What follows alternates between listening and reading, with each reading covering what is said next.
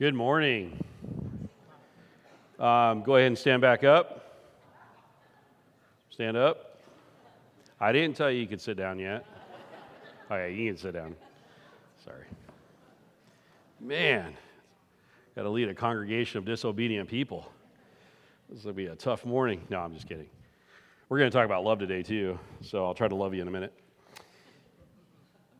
We're about to, uh, we're embarking on this uh, journey called Bless. And um, uh, at the very end, I'm going to summarize the journey we've been on.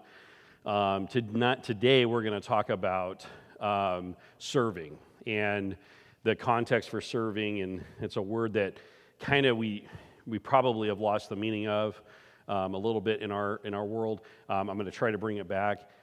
I'm going to, a little bit today, too, I'm going to minimize um, and we're going to talk about love. And I'm going to I'm going to drill down and I'm going to talk about how we love our neighbor. And I'm, I'm going to drill down to one issue that I think is a, a big issue in our culture. Uh, it's probably a big issue in most cultures, but I, uh, for sure in our culture. And uh, so bear with me. There's more to this than meets the eye. But uh, this passage that we're going to start with in Mark chapter 12, um, I, I, forgot how many years ago it was, but uh, a lady who is now our uh, deputy director who works with me, uh, Lindsay, um, had us focus on this passage, and I, it was for a series of time. I think it was six months or a year. We had to focus on just this one passage. And I say that to say this this passage that we're going to read today has so much to it that you could literally, I think, spend years and years and years doing sermons on it and not exhaust the potential of what's being said. Um, so today I'm going to take a narrow slice of this. Just I'm, I'm warning you ahead of time. Um, we're going to look at this. I'm going to look at the passage. I want to look at the broader text. I want to look at where this text is quoted elsewhere in the scripture. And then I'm going to close it up as quick as I can uh, and, and really tie it to the idea of serving. Now, so I'm just going to give you a little bit of a roadmap of our day. I tried this in first service. Um, we were 10 minutes over and I was only halfway through my notes. Just be a warn. I'm going to skip some stuff today just, you know, because it's a nice day outside and I want to get you out there practicing actually loving people. Okay, so here's what we're going to do. Let's look at the text. Mark chapter 12, verse, um, uh, verse uh, uh, 28 is where we're starting. And here's what it says. One of the teachers of the law came and heard them debating. Noticing that Jesus had given them a good answer, he asked him, of all the commandments, which is the most important? The most important one, answered Jesus, is this Hear, O Israel, the Lord our God, the Lord is one. Love the Lord your God with all your heart, with all your soul, with all your mind, and with all your strength. The second is this love your neighbor as yourself. There is no commandment greater than these. Well said, the man, well said, teacher, the man replied. You are right in saying that God is one and there is no other but him. To love him with all your heart, with all your understanding, and with all your strength, and to love your neighbor as yourself is more important than all burnt offerings and sacrifices. Catch that. This is a Jewish scribe saying this, by the way. Is more important to love your neighbor as yourself after loving God is more important than all burnt offerings and sacrifices. When Jesus saw that he had answered him wisely, he said to him, You are not far from the kingdom of God. And from then on, no one dared ask him any more questions. This is our text. Here, Jesus starts off by saying the greatest commandment, and he starts off, he says, Hear, O Israel, the Lord is one. Now, it's interesting, in the text, there's a context, in the greater context, you get the idea of what the meaning is. When you first read this, you're like, why does he say that? Here's why he says that God is the only one that's real. This God, the Lord your God, is the only one that's real, is the real God, is the only one. And he's the only one worthy of your love. So it's interesting as we start talking through love one of the things I'm going to point out is that so many of us give our love and our attention to false gods. Whether it's money, power, your identity, whether it's your family, whatever that false God is in your life, we all have them. If you sit here just for like three minutes, the Spirit of God could probably put a good list for you together that are your little gods that you believe in, that you worship above the actual Lord God. This is probably true in everyone's life in this room. we spend our lives just kind of looking for those false gods, materialism or whatever we think is going to make us happy or give us peace, and we put our energy in those things. And he's basically like, first off, give me everything. I'm the only thing worthy, I'm the only thing true. That's what, it, that's what it's saying. Second of all, he basically says, I want you to love me with everything you have, with everything you have, all your, all your soul, all your strength, all your mind, everything. In fact, he adds actually four elements. In the original text in Deuteronomy, in the original passage where he's quoting, there's actually only three elements. But now he's added a fourth element, and there's a fourth element, and, and he's added mind. It's interesting. That's not in the original one and he says, Love the Lord your God with all your mind. And keep in mind, this is now a post Greek society, a Greek society. What did the Greek, what was their God? Their intellect. Think of the Greek philosophers. He's like, even that, give the best of your intellect to God. It's really fascinating. Every part of who you are your mind, your intellect, how do you think? Your heart, what do you put your emotions in? What do you put your very um, passions into? With your strength. That's another way of saying how you labor, you work, right? Some of you drive tractors. Some of you work for uh, the veterinarian. Some of you are a dentist. I don't know why you'd be a dentist, but you know, I, you know, some of you do that. You like to get in people's mouth and play around. I don't get it. Everything you do, you, a cop, a stay-at-home wife, a husband, everything you do, everything you labor and toil for, love God in doing that. This is the essence of worship. We talked about this a few weeks ago. Sorry, my cord's pulling down on me. The Lord God wants you to love him with all that. When it says love the Lord your God with your very with your soul, that's your very essence, your very life, your breath. Love the Lord your God with all your life. That means you're willing to give your life to him. That's the text. And like I said, we could spend I think literally years just looking at that and trying to apply it to our lives, and we, we would not exhaust the end of that. Do you get it? But then Jesus does something interesting. He adds in something. He says, So love the Lord your God with all your heart, soul, and mind, and your strength. And then he says this love your neighbor as yourself. So, why did he add this little piece to it? Why is this in here? Why? Because he asked for the greatest commandment. He gives them actually the greatest two commandments. Here's why it's really simple. It bears itself out in the text. You cannot love God if you do not love people. It's very simple. If you do not like people, you do not like God. It's that simple. If you do not love people, you do not love God. It's interesting, we do this little exercise with people when we disciple them. Um, it's fairly new. They did it to me. Um, we're starting to do it to other people, but it's a great one. we ask them to list out the priorities in their life. Okay, so like, what's most important to you? Okay, now most people, when you ask them that, they'll tell you what they want to be the priorities of their life. They don't actually tell you what their priorities are because, you know, like Madden football 19, that would be embarrassing to put number one, but some of you could put that, right? You know, hunting, you know, whatever, um, being wise, whatever your little God is, that's fine. Um, but most of us will put what we want it to be. So we'll say God. Yeah, going to be spiritual. Let's put God number one. Um, my wife. Um, hmm, my children. And then they, they, they, that's what they do. And then almost without fail. And then I go, man, you listed three objects God, your wife, and your children. Now I'm going to ask you the real question how are you going to make them the priority? How are you going to do that? Well, with God, it's really simple. God says, hey, give everything to me your mind, your soul, your strength, um, your heart. Give it all to me. Love me with all of it. And love your neighbor as yourself. And there's a bunch of other stuff. In fact, it's funny, like Jesus is summing up these commands. Uh, Moses gave 700, 600 plus commands in the Old Testament. And it's really interesting. It says there's actually it, it said that if if if the Jews, uh, if Israel would have just learned to, to keep the greatest commandment, to love the Lord their God with all their heart, soul, strength, and mind, none of the other commandments would have been needed. But being as we are, I mean, look, I mean, Clackamas County or Oregon, the state of Oregon, we have this thing called the Oregon Revised Statute. How many rules do you think are in that thing? When, you know, like, let's just look at traffic laws. Hey, drive like you love other people. Dude, that's the only law.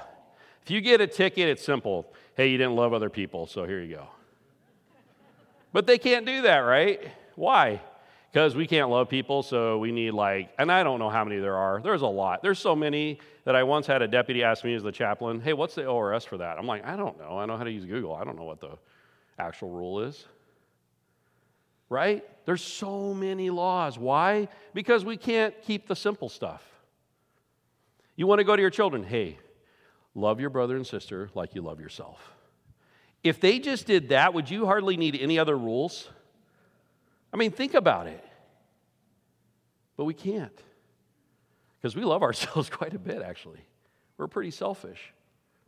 So I go and I ask him, I said, okay, you got three objects God, your wife, your children. Okay, how are you going to love them? That's how you love God. Love the Lord your God. Give them everything.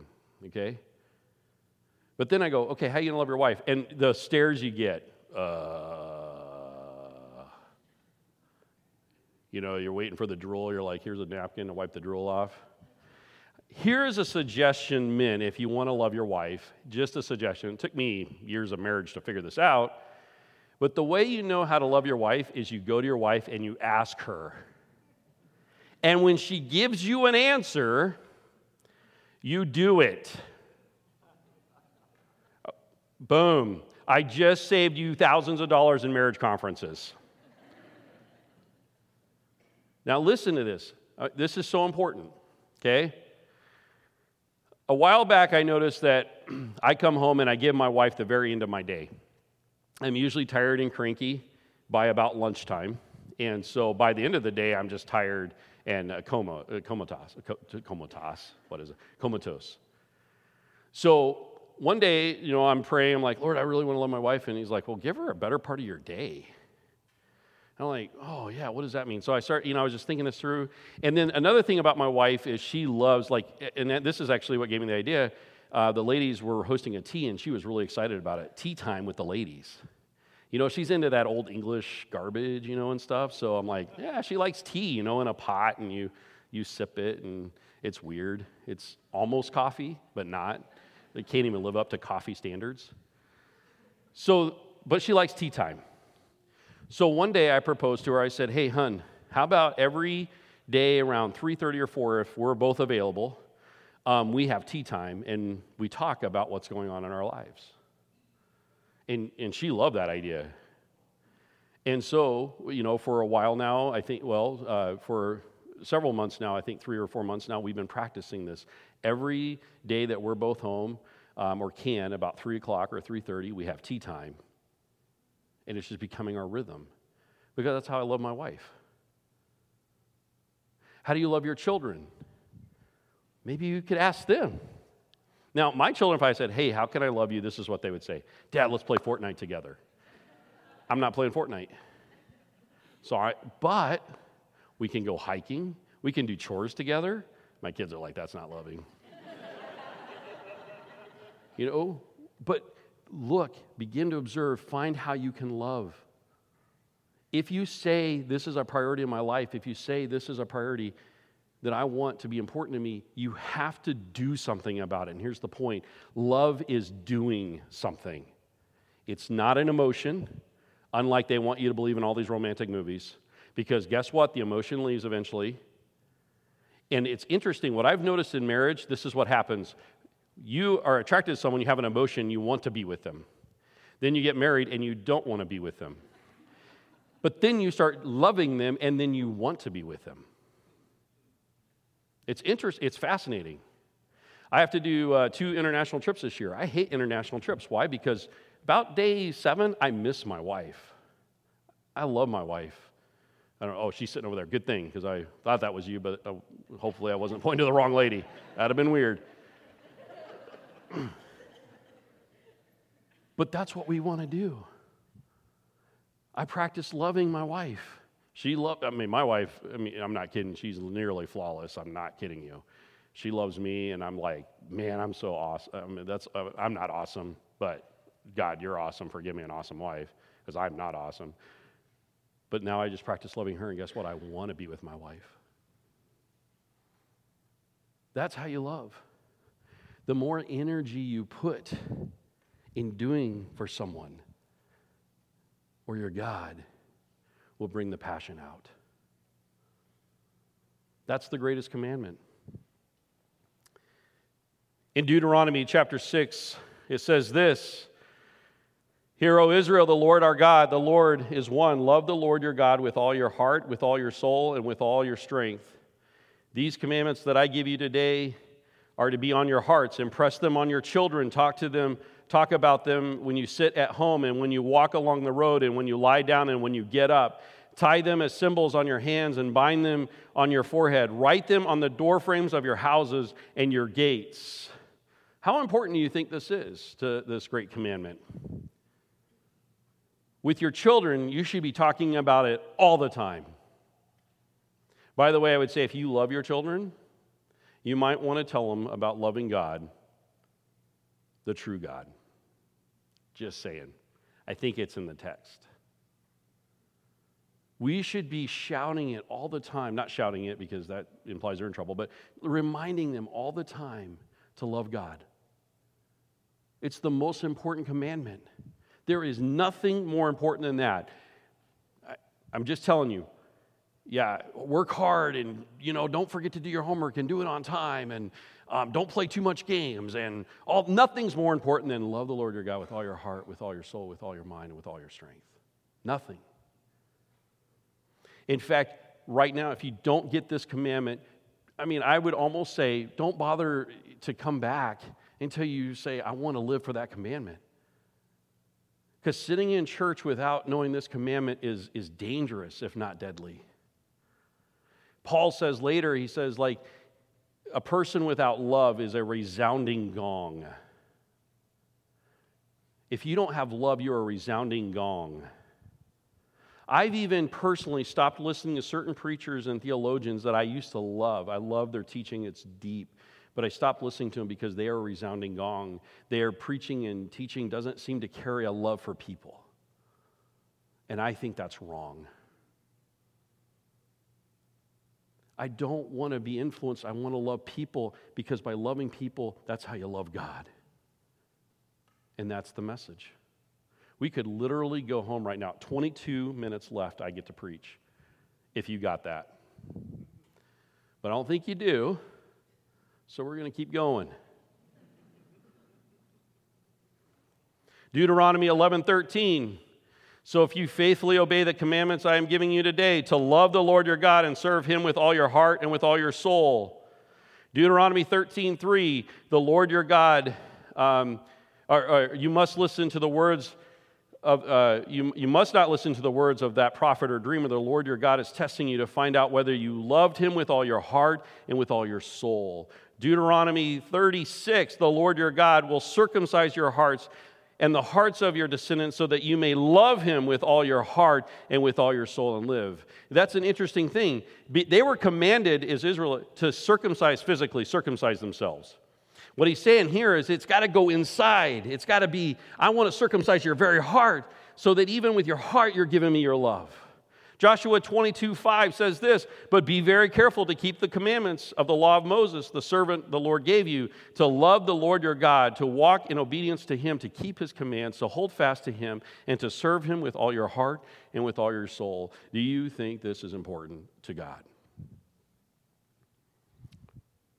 Do you? In fact, it's interesting Let's pull back a little bit on the text. And we started off, we, we, we read where the person saw his interest, answer was interesting, asked him the question, What's the most important commandment? Right before this, though, something interesting happens, and I think it's important to the whole story. Let's pull back, go right above that. In Mark 12, 18 through 27, this is what it says. These group of Sadducees, and what are Sadducees? It's going to tell you. Then the Sadducees who say there is no resurrection. So this is a group of people that don't even believe in the afterlife, okay? That's what it's saying. So there's the Pharisees and the Sadducees. These were the preachers of the day. I'm going to use that term. The preachers of the day were the Pharisees and the Sadducees. The Sadducees were those group of theologians who didn't believe in the resurrection uh, or didn't believe in resurrection or life after death. So, so that's their motive. That's their heart. That's what they really believe inside. Keep that in mind. Here's what they do. Okay? So, knowing their motive, listen to their question. Okay? Teacher, they said, Moses wrote for us that if a man's brother dies and leaves a wife but no children, the man must marry the widow and raise up offspring for his brother. Now, there were seven brothers. I love it when people invent situations that never really actually happened to prove their point. Lamo. All right, here we go. There were seven brothers. The first one married and died without leaving any children. The second one married the widow. He also died, leaving no children. It was the same with the third. In fact, none of the seven left any children. Last of all, the woman died too. At the resurrection, which we don't believe in, whose wife will she be, since the seven were married to her? Now, watch what Jesus does. Jesus replied, Are you not in error because you do not know the scriptures or the power of God? When the dead rise, what is he answering? He's going right to their belief, not their behavior, not what they said. He's going right to their belief system. When the dead rise, they will neither marry nor be given in marriage. So he calls out their assumption and then he answers their question. They will be like the angels in heaven. Now, about the dead rising, now he's going to go right back. He's like, You know that little belief you got in there? Let's talk about that for just a second. Now, about the dead rising. Have you not read in the book of Moses, in the account of the burning bush, how God said to him, that being Moses, I am the God of Abraham, the God of Isaac, and the God of Jacob? These were his you know, you know, great grandparents. He is not the God of the dead, but the, of the living you are badly mistaken. What Jesus is basically saying is when he's talking to Moses, he's talking about dead dudes, but he says, I'm currently their God. He's talking about living dudes. Why? Because the resurrection's real, the life after death is real. That's what he's saying. So he's using the scripture to go right to their belief. And here's the point of this love is a doing action. It is. But it must come from the inside. It must come from the heart. It must because you, it must come from a belief that there is a true god who loves you and in response to him you love him and because of that you love people. And it starts here. It starts from the inside. That is true love. Now, let me get really practical here. Let me just get, we're going to get really practical with this. It's interesting because so often um, there's a thing that we do that immediately, and I, am going to I'm going to say it like this because I want you to think about this. There's something that all of us probably have done. You may have even done it this week. I've done it for sure that I can tell you right now is what I call anti love. Basically, you're, uh, not loving someone when you do this particular thing. I'm going to say the word and just sit back and let you just think about this. When we gossip about other people, we are in effect not loving that person. When we gossip about other people, we are in effect not loving our neighbor. I think this is screamed through the scripture. It's slander, gossip, all that. It's talked about so many times, especially in Paul's writings. And I'm just going to give you a very practical example. Let's just talk about gossip. I'm not going to ask you to raise your hands, but in your mind, just mentally raise your hand. How many have you gossiped this year? Don't, don't, don't raise your hand. We, otherwise, every hand would be up right now, and you know. Yeah. You know, I was asked after the surface, uh, service, I had like some, you know, like people like to ask you those questions, and this was a good question. Someone came up and says, Is there ever a time like, and he gave an example, if your daughter is going to start dating someone that's not a good guy and you know it, is that okay to gossip? I'm like, No, it's the motive. You're protecting your daughter. You love your daughter. Your motive is, hey, don't, you can't date this guy, and here's why. But it needs to be done very carefully because it can quickly get into gossip and kind of pushing that individual down. See, gossip is the very, very opposite of serving. Here's what service is service, it's interesting because we think of service as an action, but it really is serving is, is when you have love for someone coming out from the inside, you want to do something to help lift them, lift them up. That's what service is. That's truly what serving is. When you look at a biblical view of serving, it's the act of loving and lifting at the same time. Right? I mean, think about that. When uh, you're at Old Spaghetti Factory and your server comes up and he gets your order and stuff like that, you know, um, they're kind of like, hey, you're so amazing because you're going to pay, actually. But you're so amazing. I'm going to bring your food to you. Right? That's what we think of when we think of servers. I worked at Old Spaghetti Factory, so I have to use that as an example. I wish I would have been smart enough when I was at Old Spaghetti Factory to think of serving and loving, because I think my tips would have been better for one, but that's a bad motive, right? But I could have lifted them up. I'm here to lift you up. I want to humble myself and lift you up. What's gossip? The opposite. I'm going to make myself bigger than you and push you down. You get it? It's funny. Um, when we were doing the study for six months or a year with uh, Lindsay in our, in our staff meetings, I remember this was the issue that came up as probably the most prominent issue that prevents us from loving people.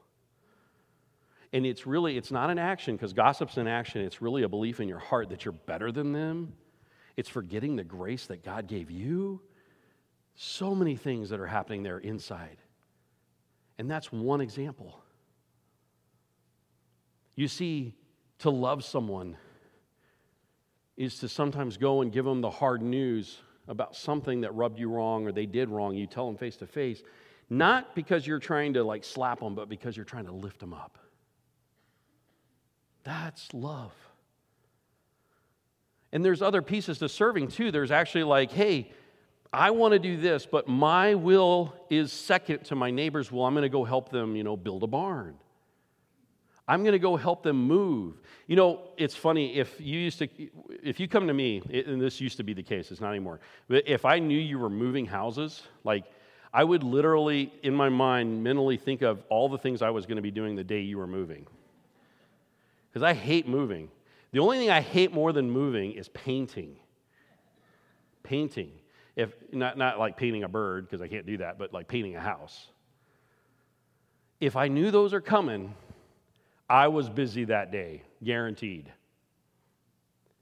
I, I called it, you know, Chris Green time.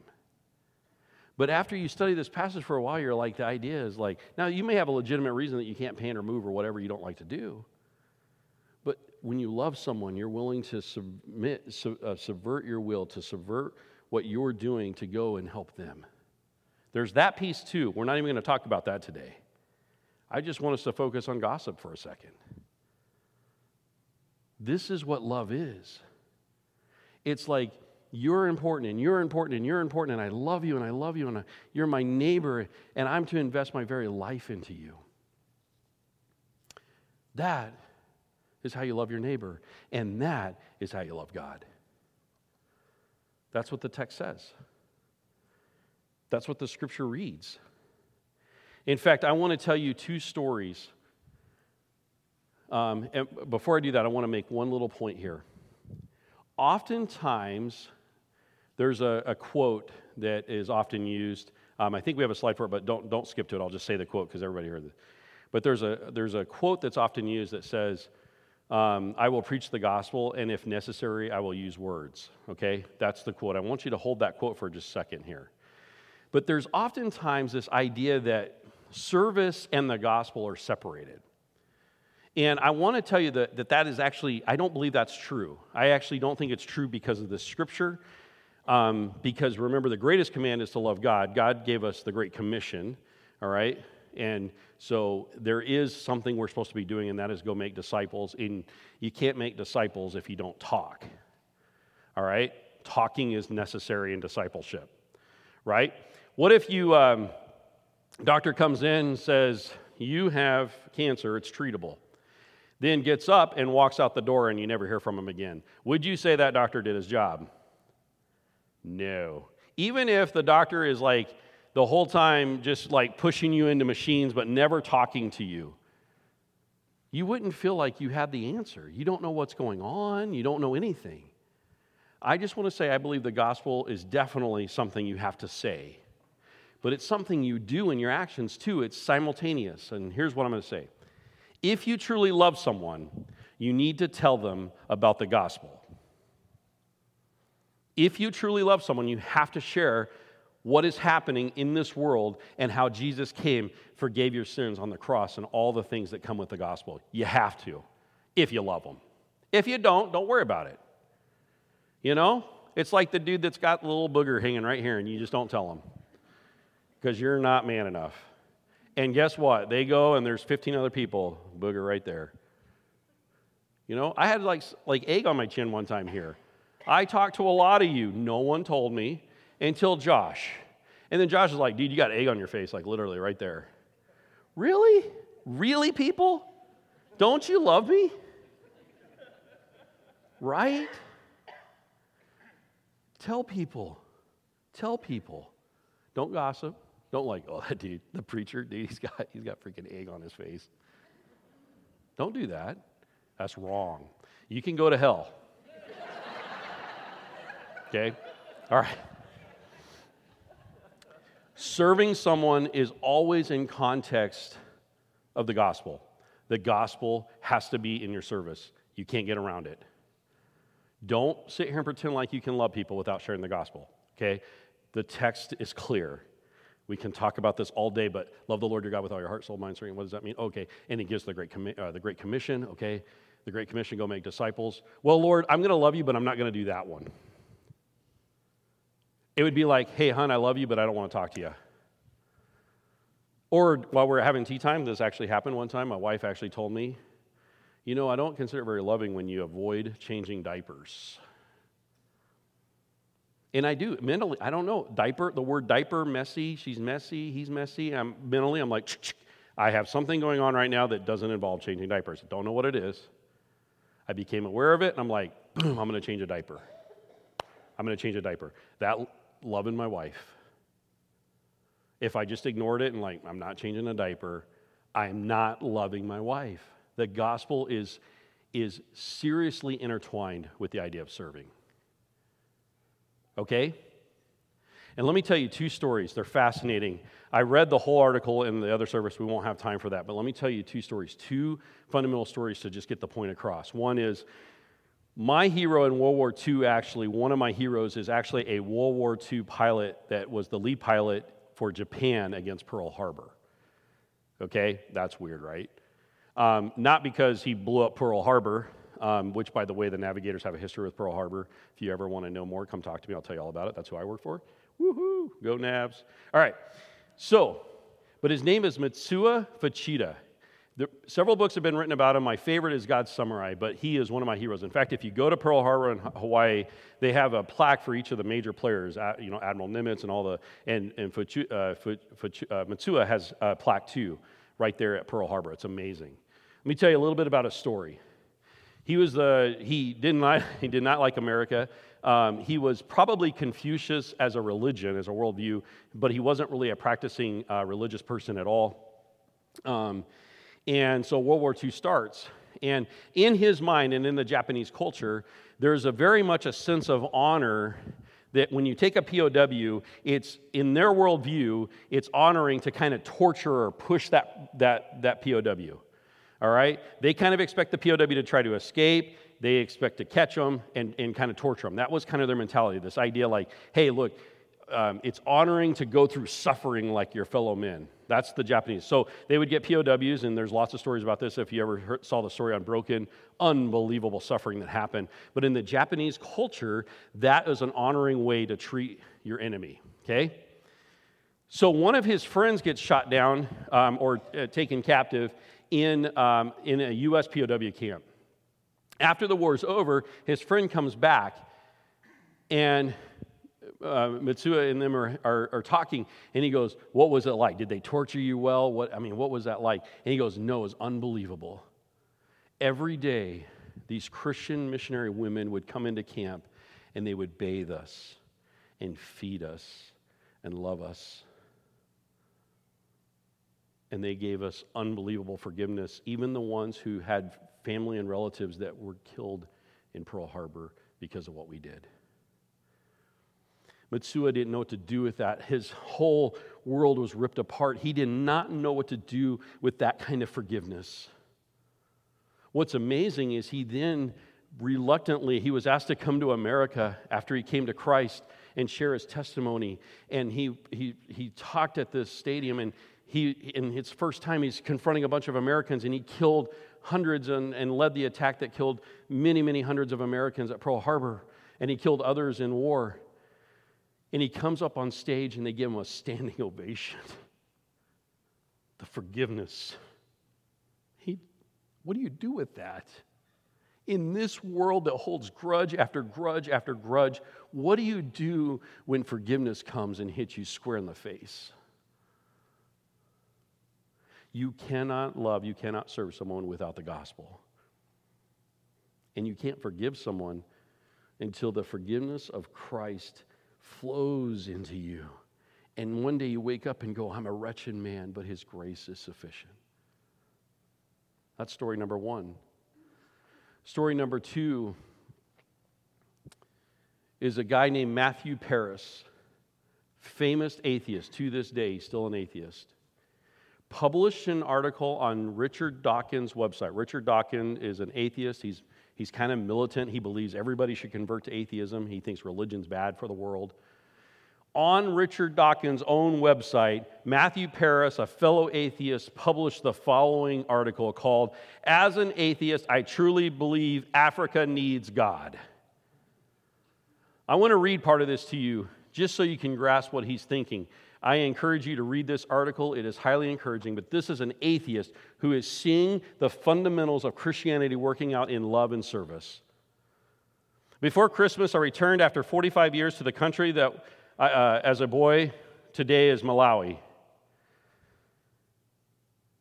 And the Times Christmas appeal includes a small British charity working there. Pump Aid helps rural communities install simple pumps, letting people keep their village wells sealed and clean. I want to see this work. It inspired me, renewing my flagging faith in the development charity, in development charities. But traveling in Malawi refreshed another belief too.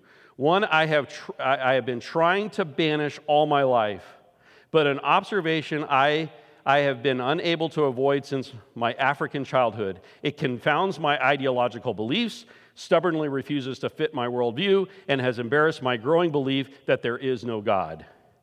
Now, a confirmed atheist, I've become convinced of the enormous contribution that the Christian evangelist makes in Africa, sharply distinct from the work of secular NGOs, government projects, and international aid uh, efforts. These alone will not do. Education and training alone will not do. In Africa, Christianity changes people's hearts. It brings spiritual transformation. The rebirth is real, the change is good. Do you think we're making an impact in this world? I used to avoid this truth by applauding, as you can, the practical work of the mission in the churches in Africa. It's a pity, I would say, that salvation is part of the package. But Christians, black and white, working in Africa, do heal the sick, do teach the people to read and write, and only the severest kind of secularists could see a mission hospital or school and say the world would be better without it. I would allow that if faith was needed to motivate missionaries to help them, fine, but what counted was the help, not the faith. But this doesn't fit the facts. Faith does more than support the missionary, it is also transferred to the flock. This is the effect that matters so immensely and which I, I, I cannot help observing. Can you believe it? The power of the gospel when we love people is amazing. He ends his article like this Those who want Africa to walk tall amid the 21st century global competition must not kid themselves that providing the material means or even the know how that accompanies that we call development will make the change. A whole belief system must be uh, supplanted. And I'm afraid it has to be supplanted by another. Removing Christian evangelism from the African equation may leave the continent at the mercy of a malign fusion of Nike, the witch doctor, the mobile phone, and the machete. You love people by sharing the truth of Christ. There is no other way. Yes, you have to serve them, you have to lift them up. Yes, you need to stop gossiping about it. You know, how insane would it be if you came across a man who had a skiing accident and was paralyzed from the waist down, and you're like, he can't walk. That's gossip. Insane. Insanity, the gossip that goes on in the church. We have to stop. And uh, this message is for me too, man. I just, we got to stop. Uh, years ago, I was with um, a dear friend. He's actually was the director of the dispatch center. And there was a dispatcher that it was, it was hard for us to work with. She was, you know, a little bit of a pain. Um, but, you know, after I heard her story, I felt bad for even, you know, because once you hear someone's story, you're like, it's harder to gossip when you know them, right? But um, when you actually hear what's going on in their life. But you know, um, but it was really interesting. And I was talking to this, and I said, "Hey, I just want to tell you, man, this person, they're like a buffoon." Da da da. And the and and Bob looks at me, and goes, "Chris, I will not be a part of gossip." We're at Sherry's restaurant. Boom. He could have just said, "Hey, why don't you just spit in my face? You don't love people." We have to give the gospel. We have to serve people. We have to love people. This is the greatest commandment and the second greatest commandment. This is what we got to learn. So let me just uh, summarize this here real quick. We've been uh, doing this, this series called the Bless Campaign. Let me summarize it for you on the next slide. It says this Take and pray on this. Begin with prayer, B. See, it spells bless in case listen with care, eat together, serve in love, share your story. We're going to talk about sharing your story next week. Uh, Dwayne will be. These are essential. But you know what's interesting? We did serve in love was S. It, it, it doesn't, it, it comes here now. This is where we are. This is what we've got to do. In fact, when we don't love people, that's when the gospel gets broken, right? Like when, how many people do you know that don't come to Christ because they met a Christian, quote unquote Christian, who was just as hateful as they are, right? Don't raise your hand, but everybody in your mind, yeah, right? This is how we love people. The gospel is the driving force for our service. We do not serve absent of this, we serve because of this. Now let's go to that famous quote. Here, go back. Whoop, go back. The famous quote I've heard Preach the gospel at all times, use words if necessary. This is attributed to uh, the, the, the, founder of the Franciscan uh, uh, monks, the Franciscan way of life, uh, uh, Francis of Assisi. I had to think of his name for a second. Francis of Assisi, this is attributed to him. Actually, Glenn Stanton actually wrote a whole article. It's actually been pointed out multiple times. He didn't actually say that. Christians use this, I don't know, because they don't want to talk. You know, they don't want to actually love people. You know, they just want to fake love them, whatever. But that's, that's the quote. I've heard it. But here it goes. Here's what Glenn Stanton says. The closest, so when writing about what he actually said, they couldn't even find anything close. So he said the closest comes from his rule of 1221, chapter uh, uh, 12, on how a Franciscan should practice their preaching. No brother should preach contrary to the form and regulations of the Holy Church, nor unless he has been permitted by his minister or the friars should be pre- and should preach by their deeds. That's the closest he said. So what's he saying? Hey, when you preach, hey, be in alignment with your theology, right? Make sure you're you're you're listening to the people above you, but you got to preach with your deeds too. It's it's you got to say it and actually do it. You got to actually love people if you're going to preach it, right? That's what he's saying. It's interesting. Uh, Glenn Stanton, he works for Focus on the Family. I had breakfast with him a few years ago. I had no idea who he was. I didn't know he was like some famous like author.